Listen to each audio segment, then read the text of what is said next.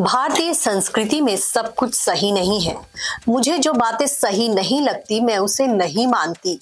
ज़रूरी नहीं है कि हिंदू संस्कृति की हर बात को माने। जी हाँ ऐसी बातें कहकर सोनम कपूर एक बार फिर से विवादों का हिस्सा बन गई हैं। सोनम कपूर ने कुछ दिन पहले एक बयान दिया था, जब उनके बेटे वायु का जन्म हुआ था और जन्म के कुछ महीने बाद पूजा करवाई गई थी तो उस पूजा में पंडित ने सोनम से कहा था कि वो अपने बेटे को शहद चटाए, लेकिन वहीं पे सोनम ने पंडित को साफ़ मना कर दिया। यहाँ तक कि भारतीय संस्कृति को लेकर सोनम ने पंडित के साथ काफ़ी बहस भी की और फाइनली एक्ट्रेस ने अपने घर में बुलाए हुए पंडित की बात नहीं मानी थी और उन्होंने अपने बेटे को शहद नहीं चटाया था। वैसे जब सोनम कपूर का बेटा हुआ था, उन्होंने अपने बेटे का नाम वायु रखा और बहुत ही विधि विधान से बच्चे का नामकरण संस्कार हुआ, उसके बाद अन्नप्राशन भी करवाया। लेकिन सोनम कपूर इन जब ये परंपराएँ या फिर जो रीति रिवाज घर में जो पूजा चल रही थी, उस दौरान उन्होंने पंडित की बात नहीं मानी, उनके साथ बहस की। आपको हम बताते हैं कि सोनम कपूर ने पंडित के साथ बहस करते हुए क्या बयान दिए थे। बाद में उन्होंने एक मीडिया इंटरव्यू में इन सभी बातों का खुलासा किया था कि कैसे वो अपने बेटे के लिए पंडित से भिड़ गई थी। सोनम कपूर का एक वीडियो वायरल हुआ था, जिसमें उन्होंने कहा था कि एक धार्मिक रीति रिवाज के दौरान उन्होंने अपने नवजात बेटे को शहद खिलाने से इनकार कर दिया था और उनकी पंडित से इस बारे में बहस हो गई थी। उन्होंने कहा था कि वो अपने बेटे को शहद नहीं चटाएँगी और इसके बजाय वो जो है उन्हें सेब खिलाएँगी।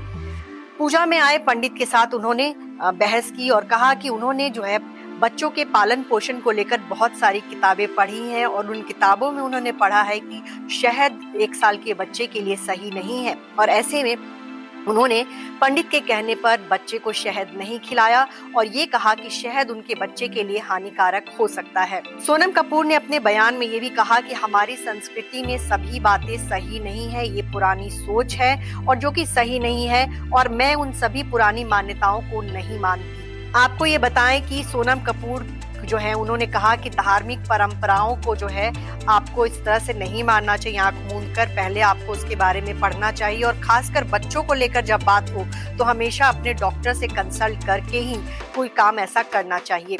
आपको ये बता दें कि सोनम कपूर के इस बयान को लेकर कुछ मेडिकल स्टूडेंट्स तक ने उनकी आलोचना की थी कि ऐसा कुछ नहीं है कि छोटे बच्चे को शहद चटाया जाए तो इससे उनके हेल्थ पर असर पड़ता है। खैर, सोनम ने अपने बच्चे को लेकर जो डिसीज़न लिया, वो उनकी अपनी राय थी, लेकिन सोनम कपूर हमेशा ही विवादों का हिस्सा रही हैं। बहुत बार इससे पहले भी वो भारतीय संस्कृति पर कमेंट कर चुकी हैं और कई बार जो है वो आलोचना का शिकार होती हैं। कई बार उन्होंने अपने देश को लेकर कई सारी ऐसी बातें कही और उनको लेकर जो है सोशल मीडिया पर उनको ट्रोल किया गया।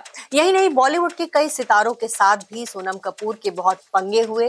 एक बार उन्होंने ऐश्वर्या राय बच्चन को आंटी तक कह दिया था। आपको ये बताएँ कि ऐश्वर्या और सोनम दोनों ही लॉरियल की ब्रांड एम्बेसडर हैं और दोनों ही कांस फ़िल्म फेस्टिवल में भारत की तरफ़ से जाती हैं। उस दौरान सोनम ने और ऐश्वर्या के साथ रैम्प पर चलने को लेकर ये कह दिया था कि ऐश्वर्या उनकी आंटी जैसी हैं, क्योंकि उन्होंने उनके पिता की फ़िल्मों में काम किया है। ऐश्वर्या राय तब सोनम कपूर के बयान से बहुत नाराज़ हो गई थी और ये बात मीडिया में भी काफ़ी उछली थी और सोनम कपूर को जो है आलोचना का सामना करना पड़ा था।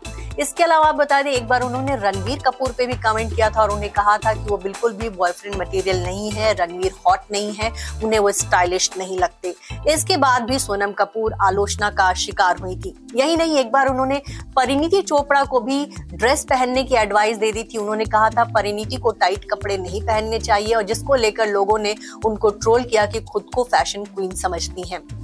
सोनम कपूर हमेशा ही विवादों में रही हैं। अपनी फ़िल्मों को लेकर भले ही वो चर्चा में कम रहती है, हालाँकि उनके फ़ैशन की चर्चा ज़रूर होती है, लेकिन उनके विवादित बयान भी आए दिन उन्हें खबरों में रखते हैं।